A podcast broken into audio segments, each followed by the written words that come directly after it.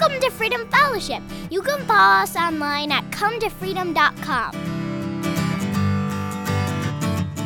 My dad loves preaching verse by verse studies of the Word of God, giving its full counsel. His studies pay particular attention to the practical application, contemporary examples, and incorporates the Word into our daily lives.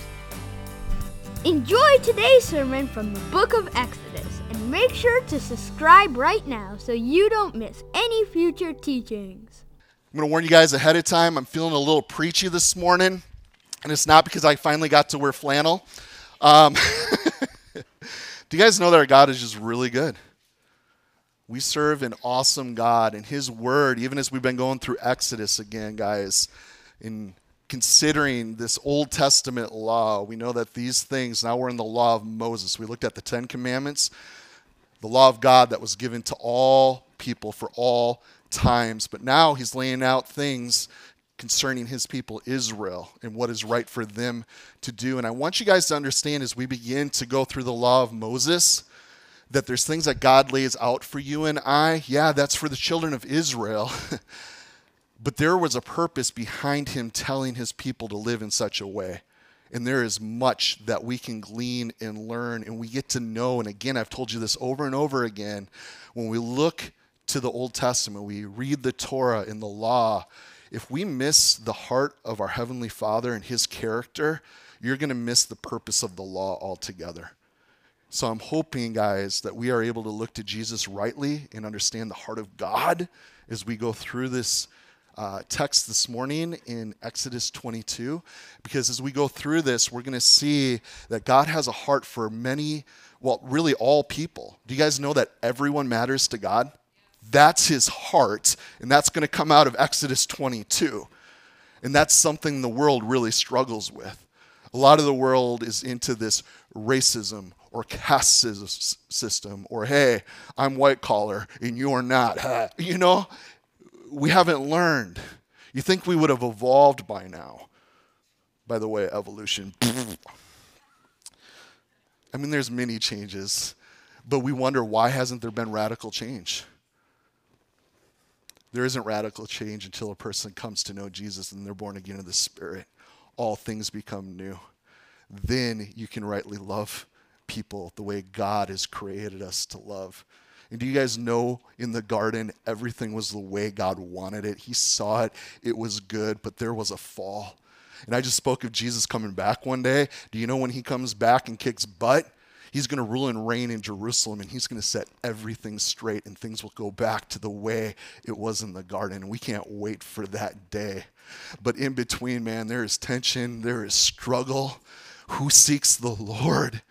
Right? We are His creation, but we all want to do our own thing. We all have our own opinions. But as we read during prayer this morning in Psalm 34, man, God has good for those that fear Him. Man, He will give good things to those who seek Him. And that is so true. I think we could testify all day long to that truth. But that's what we get to do as we gather this morning, as we look to His Word. And that's why we take His Word so serious here at Freedom. Okay? Who cares what we think? What does God have to say? So, a couple of verses before we jump into Exodus 22. If you look at me or with me here to Matthew chapter 4 verse 23, Jesus says this. He went about Galilee and what was he doing? He was teaching. Okay? That's what Jesus was doing. He was teaching. Why do we give such priority to teaching? Because that's what God's asked the church to do. Hey, preach my word, equip the saints for the work of the ministry. Well, Pastor, isn't that why we pay you? Aren't you the one who's supposed to be doing the work? No. My job is to equip you guys to do the work of the ministry. And just think if every Christian took their call serious. We're all ministers. The priesthood of God, Martin Luther, that's one thing I like about him. He's kind of goofy on some things, but Martin Luther talked about the priesthood of all believers we need to recognize, man, if you are born again of the Spirit of God, you've been given a ministry. It's a ministry of reconciliation, and God is giving you gifts. And I want to talk to this real quickly because we've been studying through Corinthians and we've been considering over the last few months the gifts of the Spirit. Okay, there are natural abilities that God's given us, and there's the supernatural abilities. But God will take whatever gifts we have, and He will go beyond those gifts. If we step out and say, Yeah, God, use me. You're calling me to this. You've gifted me to do it, but I don't see how it's going to work. He's going to exceed any gift that we have. He's just asking us to be a part co laborer of what he's doing because he gets the glory in it all. So I want to encourage you guys be teachable. When you come on Sundays, pray God, open my heart. Let me receive and learn from you. When you open your word in the mornings and your devotions, God, what do you have to teach me today? Lord, even in this hard stuff, Michelle's mom passed away this last week. It's a hard thing to lose a parent, right? What do you want to teach me through this? I just got word I got cancer. Again. God, what do you want to teach me through this? And I don't know about you guys, when we walk through things in life, no matter what it is, He's always teaching us things. But it's so cool when we open His Word, because when Jesus speaks, He teaches. And there's so many life things, and I see God confirm so many things that He's teaching me in life through His Word. He's like, whoa, your Spirit's been working on me, preparing my heart, and it's right here in your word. You're not kidding. That's true. So I want you guys to catch here. He went and he was teaching in the different synagogues. He's preaching the gospel of the kingdom. You guys know that there's good news. There is a kingdom of heaven, and Jesus is that king. And he did healings, all kinds of sicknesses, and all kinds of disease in people. And then later we read in Matthew 11 28, what does Jesus say? Come to me all you who labor and are heavy laden, I will give you rest. How many of you guys are in need of some refreshing? Okay? Your soul's been in tor- turmoil. Jesus says, What? Come to me. So many times we want others to do it for us. You know? If I just do this, if I get enough counseling, if I eat better, if I go on vacation, that's what's going to do it. The emptiness, the things that are deep, the issues of man, our heart, those issues, they go deep. Okay, I feel like the things we try to do, they're like band aids. Only God can truly meet and give the rest that our souls really need. And He says, Take my yoke upon or upon you and learn from me. So Jesus invites us, learn from me. Are we looking to Him? Are we following his example? Or are we trying to fix it ourselves? You know? Hey, Google, I'm having a problem with my spouse. My friendship's in turmoil. I just lost my job. I don't want to live anymore. Google, what do you have to say about this stuff? Do you know that's what most people do? Oh, here's a cute little video. Here's an article. Maybe I should try this. Well, that didn't work. Let me look at another Google article and I'll try that. Jesus says, hey, If you're burdened, if you're heavy laden, you come to me. I'm going to give you rest. You got to learn from me. And then he tells us who he is. He's I'm gentle, I'm lowly in heart, and you will find rest for your souls. For my yoke is easy, my burden is light. Is that one of the coolest scriptures in the Bible? There's an invitation. Now I don't know if all of you guys know Jesus this morning. This might be the call of the good news. Come to him. He invites all to come to him. And you can do that by faith. And I don't know about you guys. How do you guys? How many of you guys like staying in close proximity to Jesus? Okay, you get a little too far away, you feel it instantly, don't you? Woo! I need to abide, right? John 15. We need to stay close to Him, and that's all He asks us to do. Abide in me, and you're going to bear much fruit. We just hang with Jesus. But Jesus, have you seen my calendar lately? Life's a little busy. I don't know if I have time to do that. No, He wants to be with us in, in everything that is set before us. Wherever we go, He has promised to be with us, never to leave us or forsake us. But it's to be mindful of Him and to see Him in those things. So, Exodus 22, I think we'll finally get there. You guys are preachy this morning. Good stuff. All right. Exodus is in the old part, second book. Again, we're looking at the reality that God sees every human being and he says, You matter. Okay? He loves all. He so loved the world that he gave his only begotten son. Would you say that's a pretty big pretty big demonstration of love? Absolutely. He cares for all. He desires none to perish. That's his heart. That's his heart. Now, we're going to look at some social justice um, actually restitution first. Look at verse 22 or chapter 22 verse 1. It says if a man steals an ox or a sheep and slaughters it or sells it, he shall restore five oxen for an ox um, and four sheep for a sheep. Now, some of you guys might be saying right away, well, I don't have an ox. How many guys don't have an ox? Does anyone actually have an axe? I want to be your friend. That's so cool. You have an axe? Is that your dog? oh boy. All right, verse 2.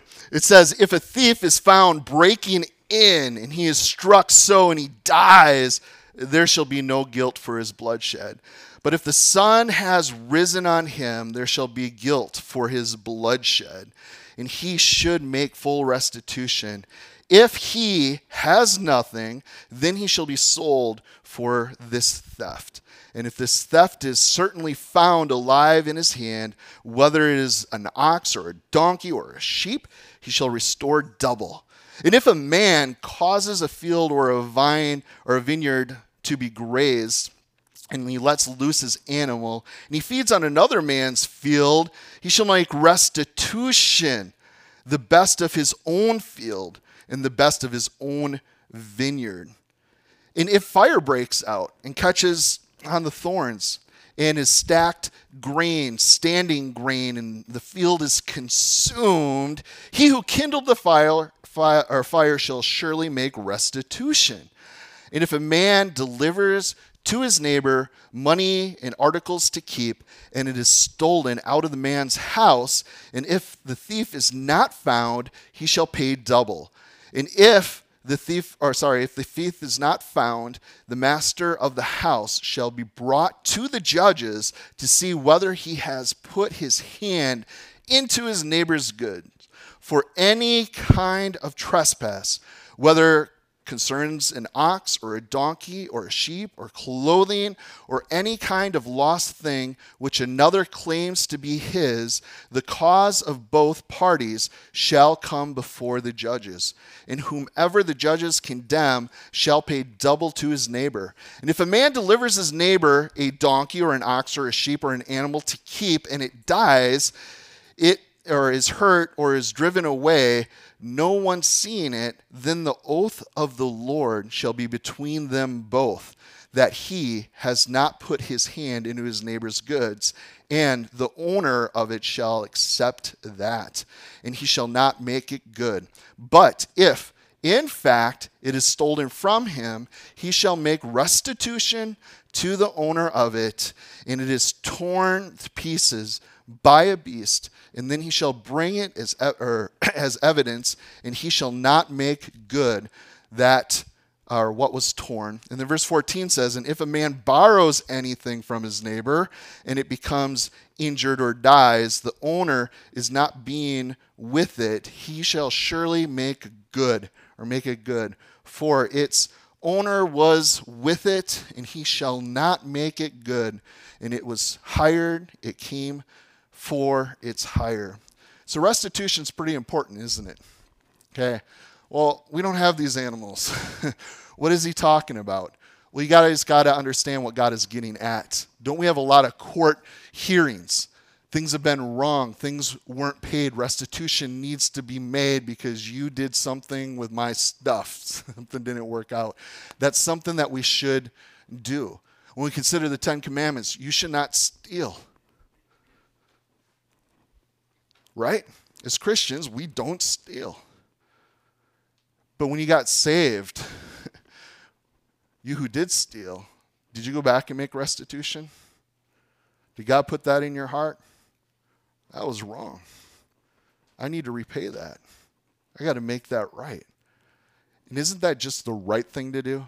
Do you guys see why it's in the heart of God to instruct his people? Hey, restitution is a legitimate thing. You do somebody wrong, it needs to be made right. And that's why he puts authorities in place in judges, because there are things it's just like, well, I feel this way. I think I'm right and they should do this. Well, we got some judges in place. Let's hear it all and we'll figure out what's needed. But we just need to be honest, and the Holy Spirit does that for us. He will convict us, He will open our eyes, and we need to be humble enough to say, you know what, you're right, Lord. I did something wrong. And because it was my wrong, I'm going to have to do something about it. Okay? Make restitution. It's not, oh, just forgive me. Actually, do something. Does that make sense? Okay, good. So, God cares about that, okay? People's property and what they have. Now, we're going to talk about social justice. Whoo, are you allowed to say that? As Christians, are we allowed to care? Absolutely. We see it in the scriptures. Let's take a read here. Verse 16. If a man entices a virgin who is not betrothed and lies with her, he shall surely pay the bride price for her uh, to be his wife. And if her father utterly refuses to give her to him, he shall pay the money according to the bride or the bride price of the virgin or virgins. So I want you guys to be flipping to First Thessalonians here. Um, this is pretty much saying premarital sex is a no-no. That's pretty straightforward, right? Don't have sex before you're married. Who do you have sex with? Your husband or your wife. Period. That's it.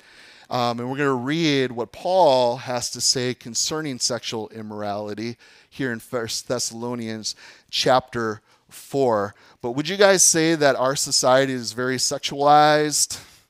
Right? Yeah, it's hard. You know, we don't watch TV at home. Well, we watch TV, but we watch it when you don't have to watch commercials okay? As a dad of children i just cannot believe the commercial like we can be watching a kids show and that commercial pops up. Really? My children they can't even they're not processing. They're not even old enough yet to understand what's happening you know and we're pushing it. We're pushing it out on our kids. Little kids in school you know are, are learning about sex. And it's just like okay when is the right age? Because when they're that young, they can't process. That's a hard thing. And then we're teaching our kids, you got to figure out your sexual identity right now. Really? Okay? It's just really messed up. And a big part of it, guys, we're sexually immoral. The world is off kilter, it's even in the church. If you look at pornography as a whole, do you guys know how much money that industry makes? I mean, you can take football and you like think about today how much is being made with the Super Bowl. Okay, you combine baseball and basketball. I think all of them. The porn industry makes more money than all of them put together. That's how sexually perverted we are as a people. So here, God says, no, all people matter. All people matter. These young girls, man, premarital sex, this is not good. This is not right. It's not healthy. Okay, and you guys know if you have sex before married or before you're married, you're almost 60% more likely to divorce. Okay? It's not just God thinks this. This is just what is right and good. And go figure God has spoken to those things. So I could speak more you guys have heard me speak on that before. But what I want to look at with you guys is what Paul pens here for you and I in First Thessalonians. And that's one thing I so love about the New Testament because there's a lot of doctrine, a lot of things that are taught to us, but we see it in the Old Testament played out. As we went through Genesis, didn't we see sexual perversion or sexual immorality? People were murdered as a result of it. Families were torn apart. Curses were given to those families because of it okay? And it's one of those things as we study the scriptures, we're taught in the New Testament what's right, but we see all these examples all over the Old Testament. Like, you know what? You're absolutely right, God. So in 1 Thessalonians chapter 4, uh, Paul tells us this. Finally, then, brethren. So he's wrapping up his short letter to these Thessalonians. He says, Brethren, sisterins, we urge you and exhort you in the Lord Jesus that you should abound more and more. How many of you guys have that desire? You know, it's good. I want to abound, but I know in Christ there's always more. And we don't want to come short of all that He has. We should be growing to the day we die. Okay? My old lady, who's only 23, I've been married to her for over 20 years now.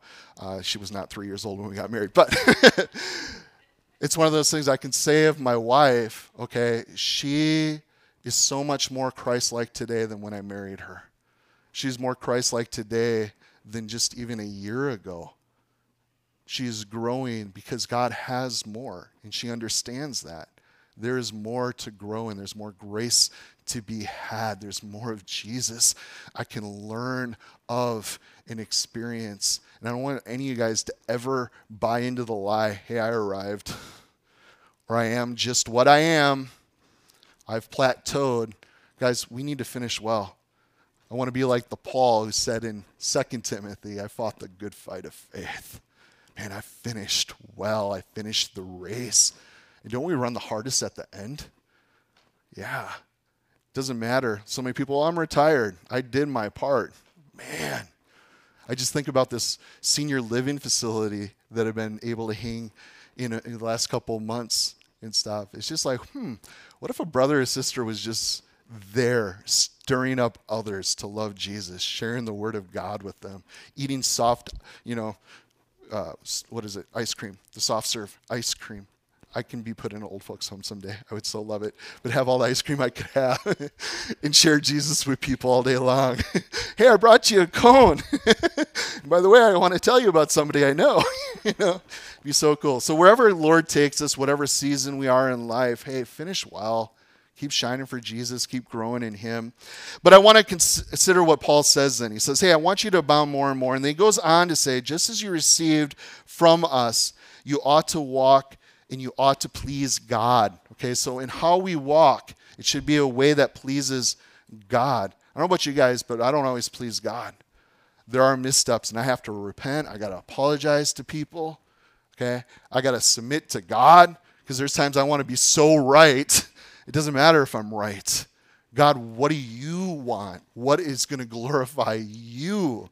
Okay, and that's always going to be the loving thing.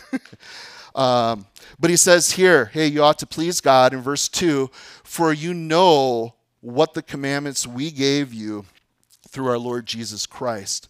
For this is the will of God. How many of you guys want to know what the will of God is?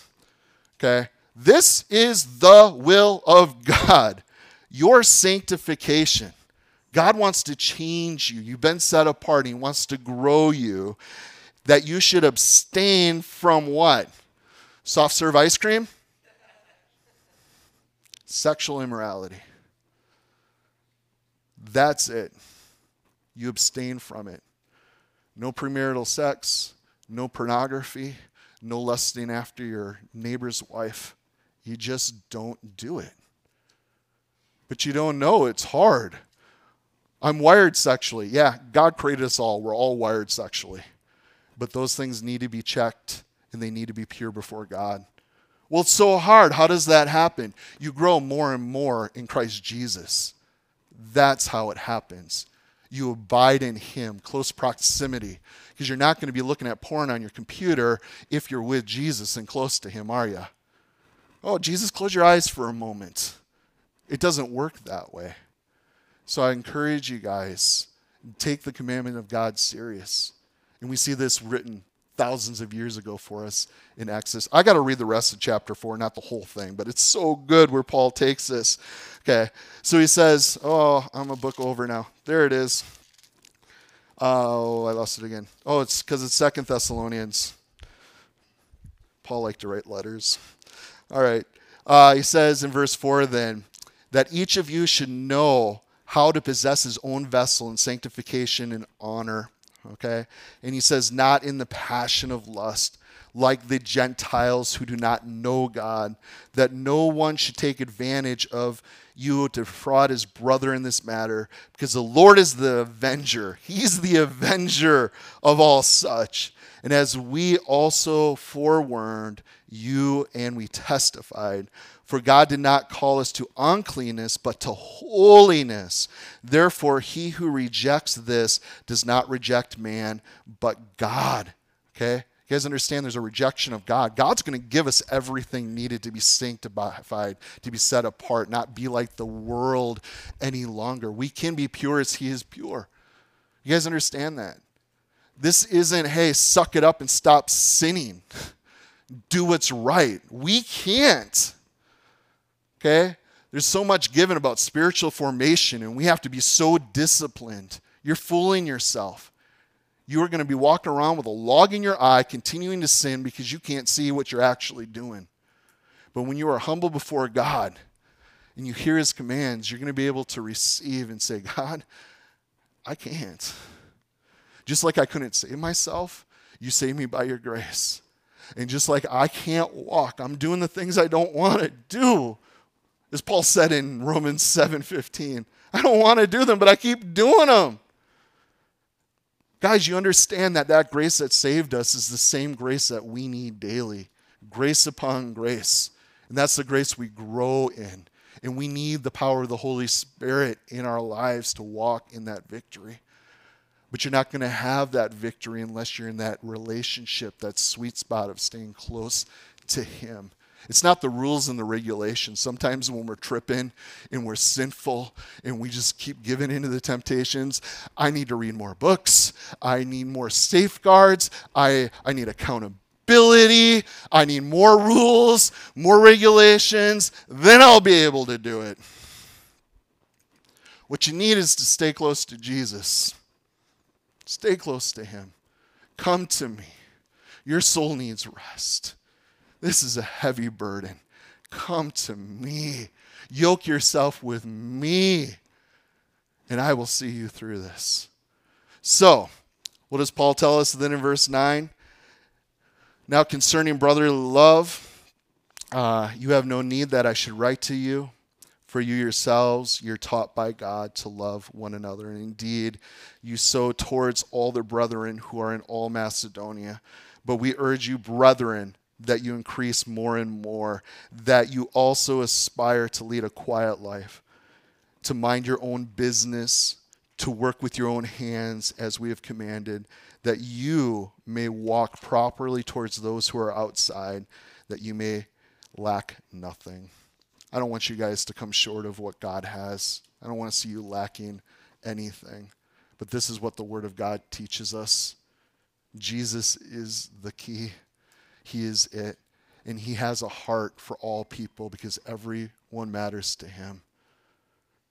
Everyone. And it is one of those things. How can you honor somebody?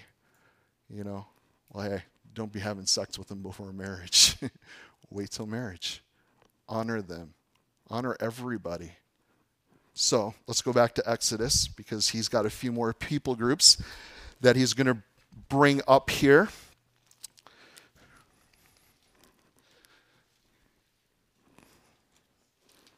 Is that clock right? Is it really only 10:30? We're doing good. This is awesome. All right. Look at verse 18. You should not permit a sorceress to live. And whoever lives w- or lies with an animal shall surely be put to death. That's bestiality. And he who sacrifices to any god, that would be false worship, right?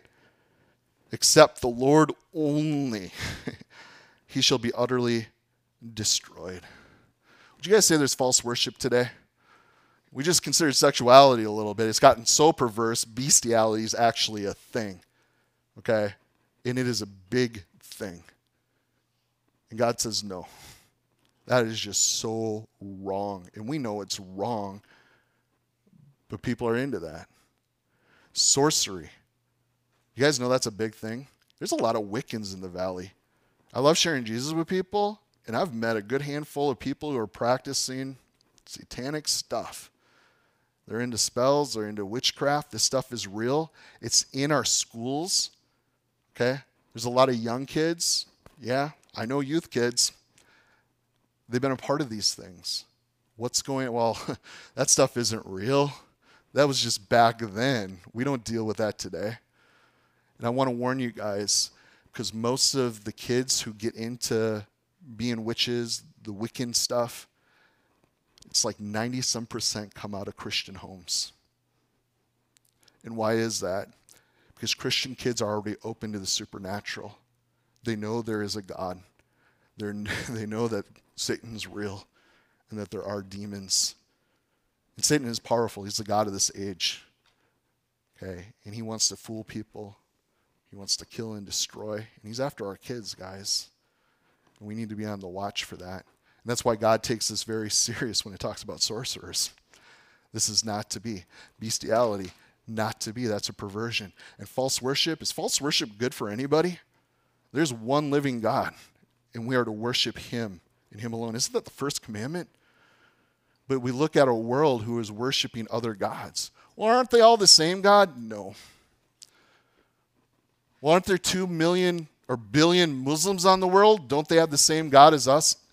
Allah is not the God of the Bible. You guys can read the Quran. There's not one fulfilled prophecy. And that's one thing that God said, hey, you're going to know that I am God. I'm the only one who can tell the future. And there's hundreds of fulfilled prophecies here. We know this is supernatural. We know this is from God. But you guys know what the one unforgivable sin is for the Muslim? Is to say that God has a son and that he died on a cross. Islam is a right out attack on the gospel. That is all it is. It is false worship that is coming against the true and living God. And that's just one of many hundreds of thousands of different beliefs in the world today. There can only be one truth in one way. Didn't Jesus say, I'm the way, the truth, and the life? No one gets to the Father except through me. And if you don't believe that, you're calling Jesus a liar. And I would not want to be you standing before God someday. Liar. what are you going to say then? And that's why God says you're not to worship any other gods. Do not buy into the lie. And that is the lie today. Oh, there's many paths to God. How many of you guys have heard that? How many of you guys have had arguments with other people about that? Well, if you're just a good person, you can get in. How many cults are out there? You just have to be a part of this cult. What does God say? This is eternal life. That you know the one and true living God in Jesus Christ whom he sent. That's eternal life. If you have a boast, we read this at men's uh, study in Jeremiah this last Thursday. If you're going to boast or glory in anything, what are we to glory in, Wes? You remember? That he understands and knows God. That's what we glory in. That's our boast. I actually know Jesus. That is all that matters, guys. This life is short. And again, I told you the most important day of your life is what? The day you put your faith in Christ. It's the only thing that matters. So let's go to Romans 12 real quick. We'll just camp on this false teaching a little bit more, or false worship. Because we are to worship the true and living God. Do we do this just some of the time? Or when we feel like it? Or hey, I think I can make it to church once this month. You guys know you're not saved by going to church, right? But it's one of those things people prioritize, like, oh, I think I can fit God in a little bit here. No, God's every day of our lives. He is with us. Did I say Romans 12? That's the good one. They're all good. Man.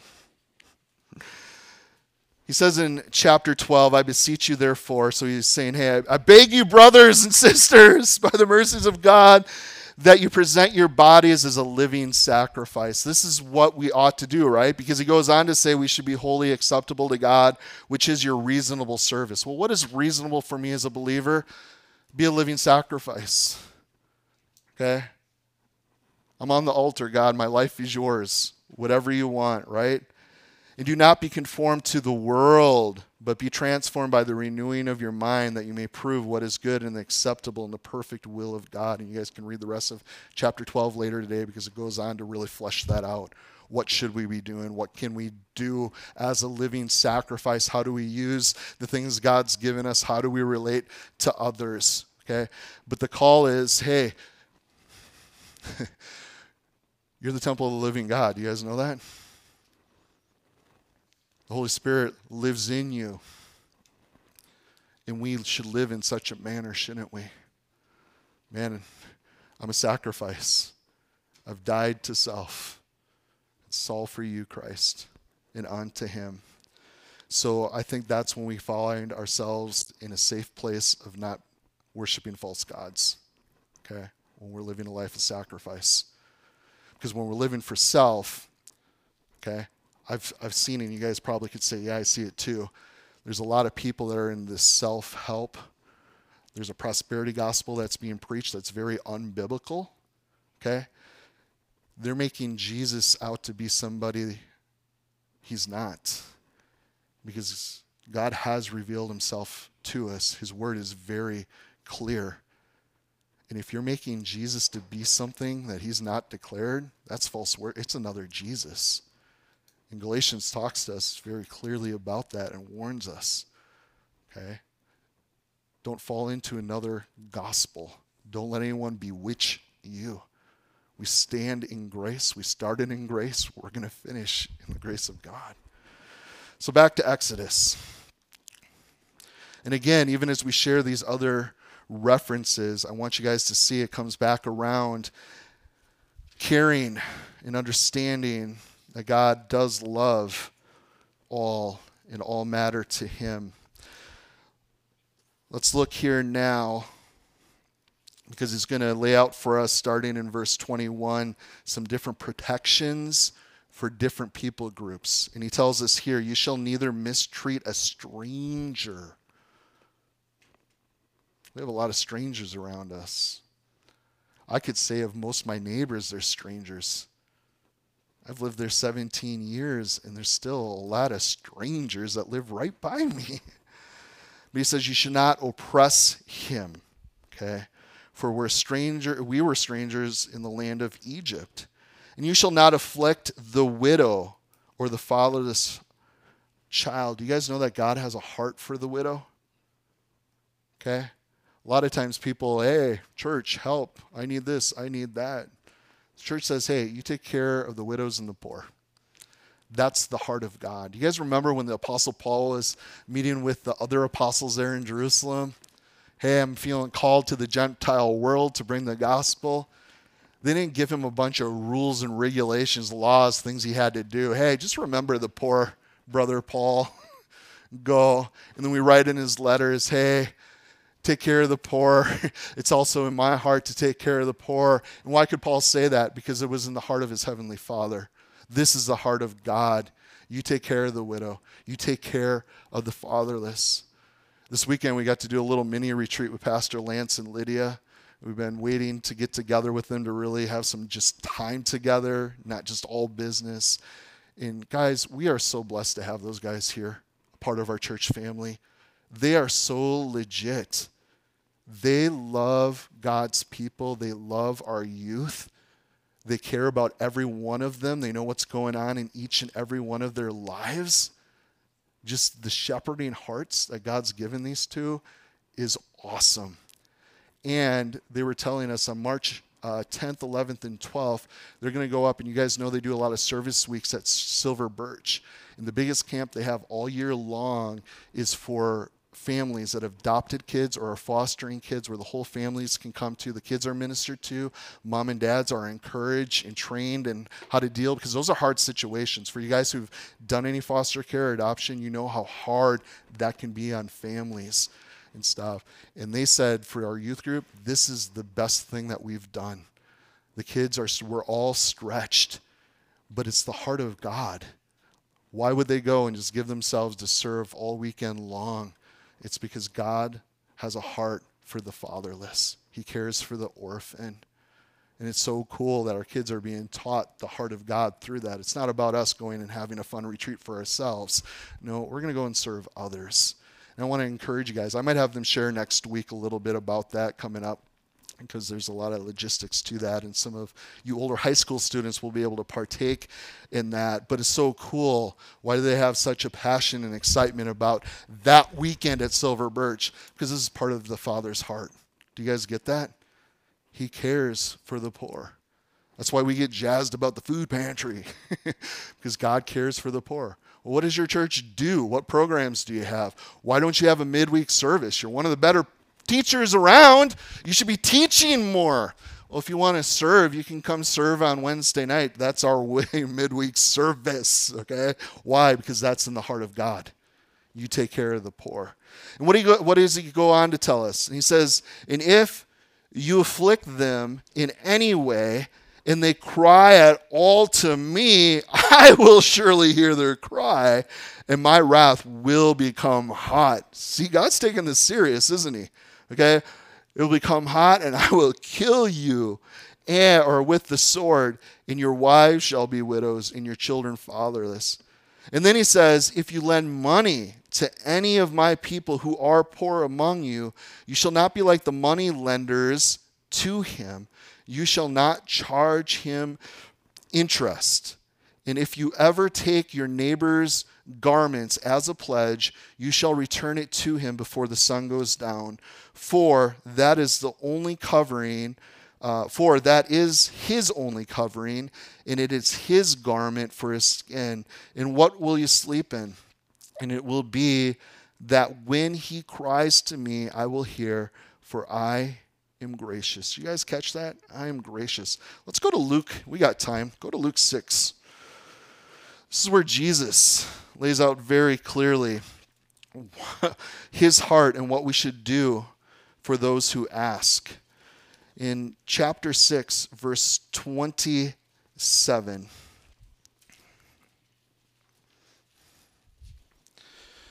what Jesus is speaking to here, it's not just the poor, but he's taking it a whole nother step.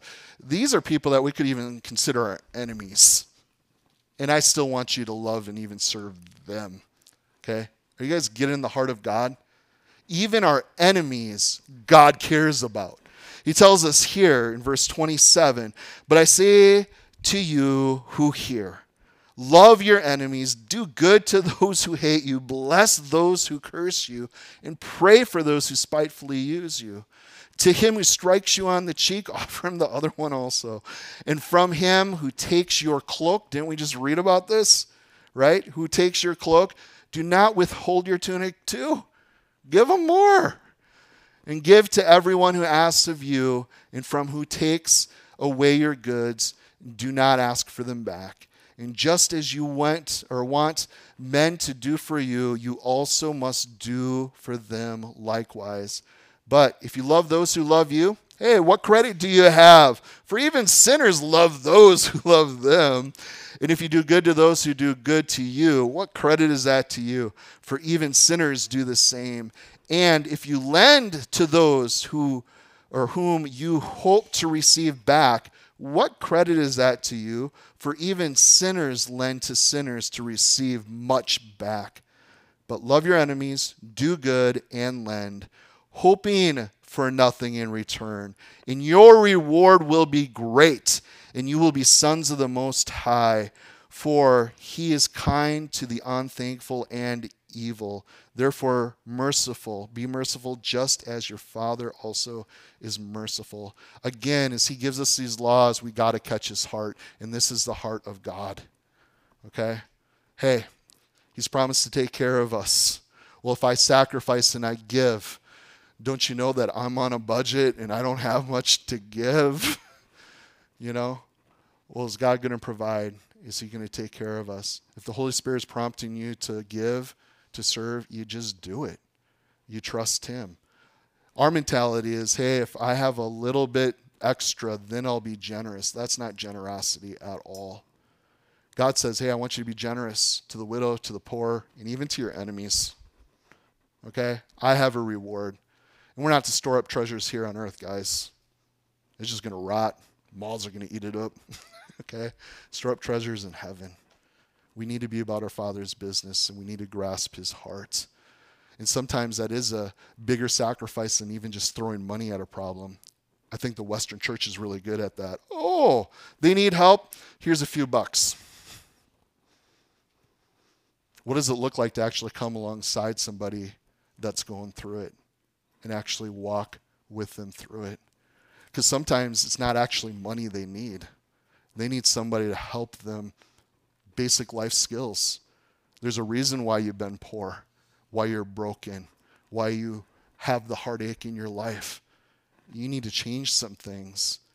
It'd be easier just to give you money, but actually to walk with you and teach you and help you to learn those things, that's a bigger sacrifice, I think, for many than throwing money. Would you guys agree?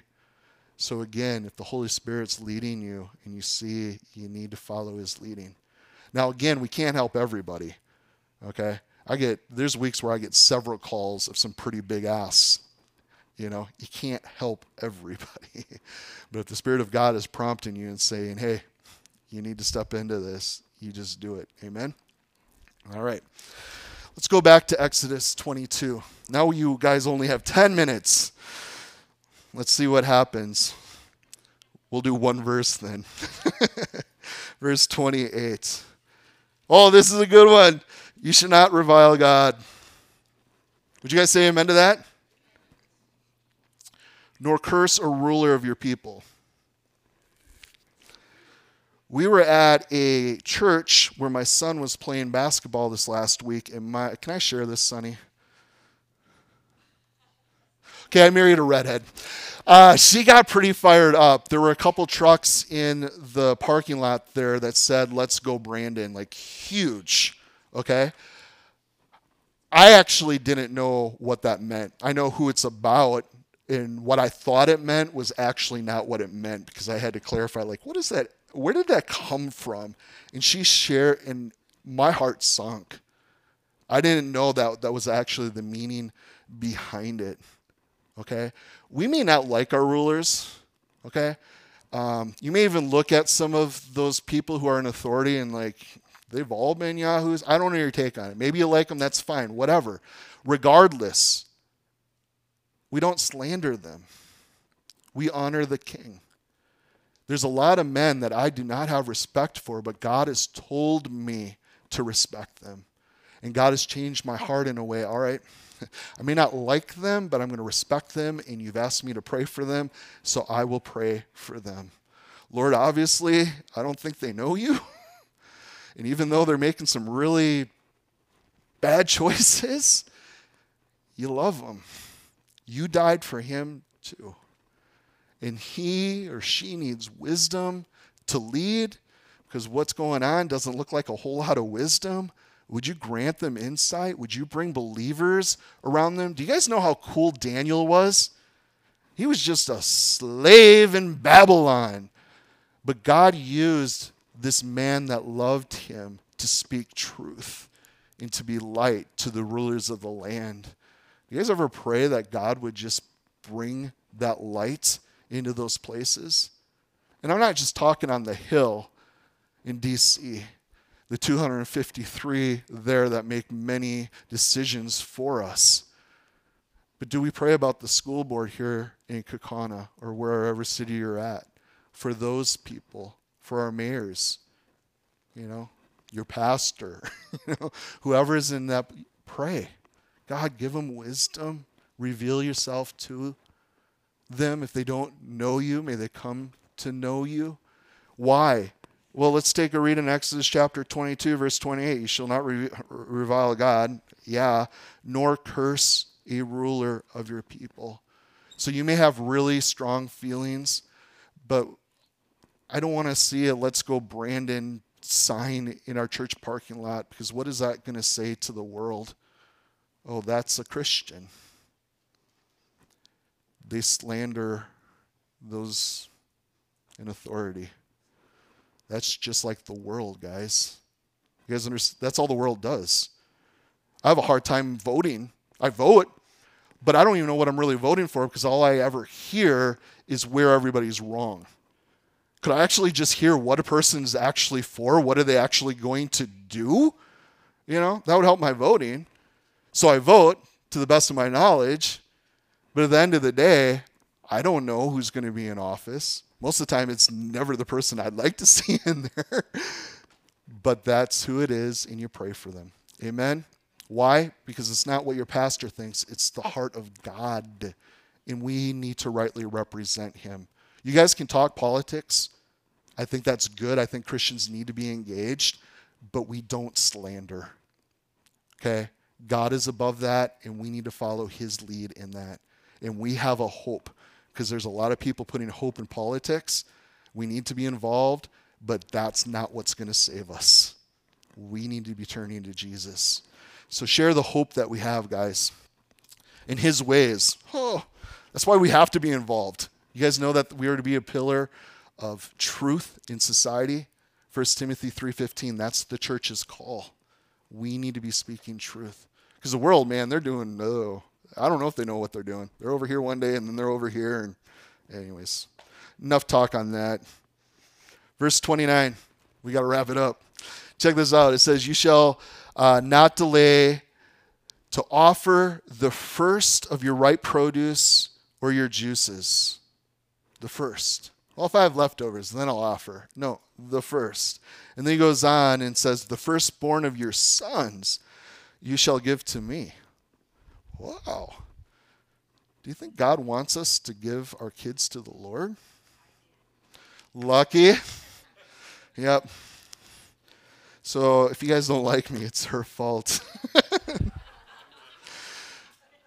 the firstborn of your sons you shall give to me. Look at verse 30. And likewise, you shall do with your oxen and your sheep, and it shall be uh, with its mother seven days, and on the eighth day you shall give it to me. You guys know that the firstborn children would be circumcised on the eighth day. The eighth day is a significant thing to God.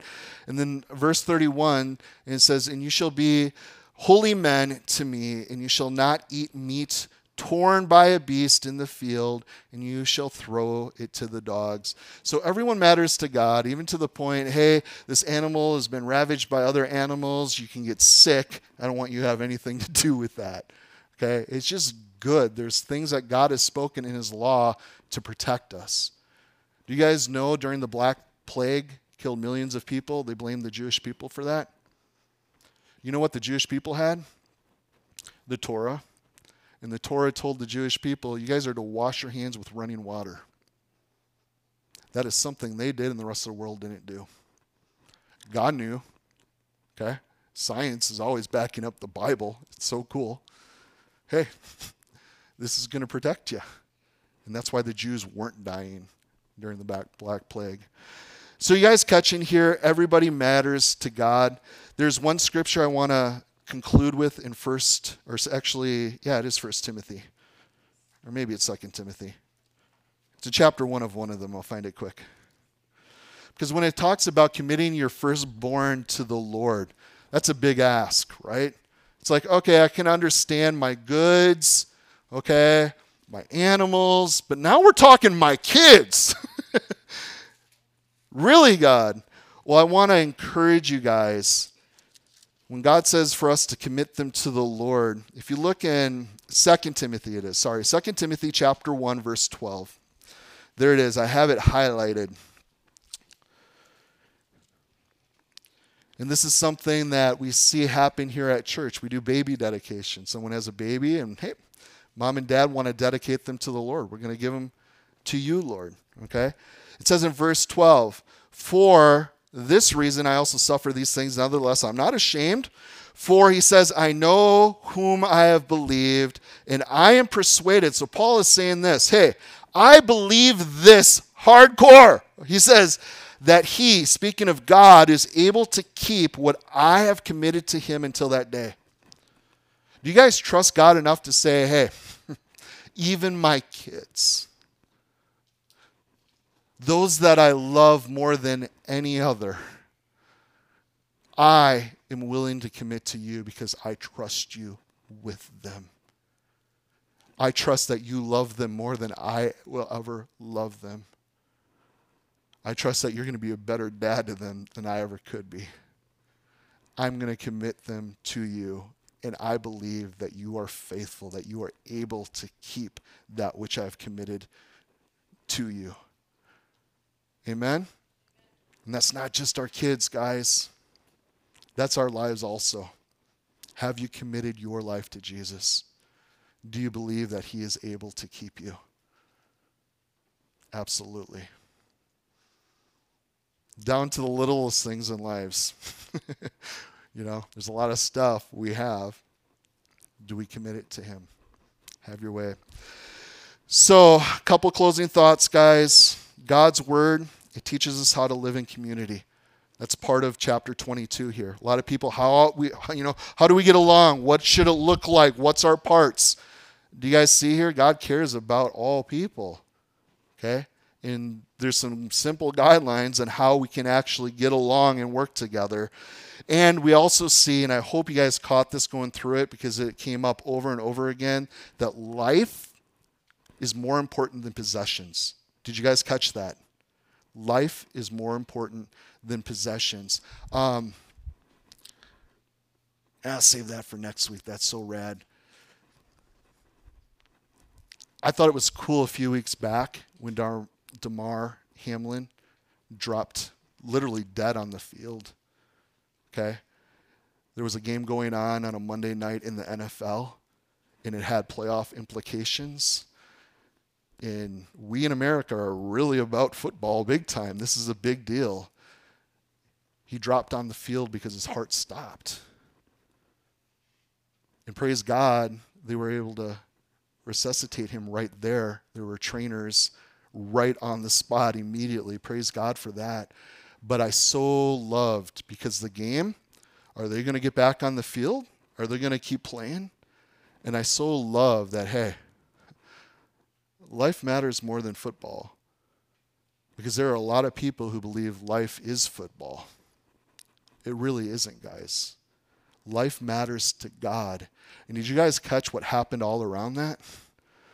People were praying. We don't pray. We don't talk about praying. Oh, our thoughts and feelings and best wishes are with you. Whoop de doo. Guys dying on the field. We all know there's a God.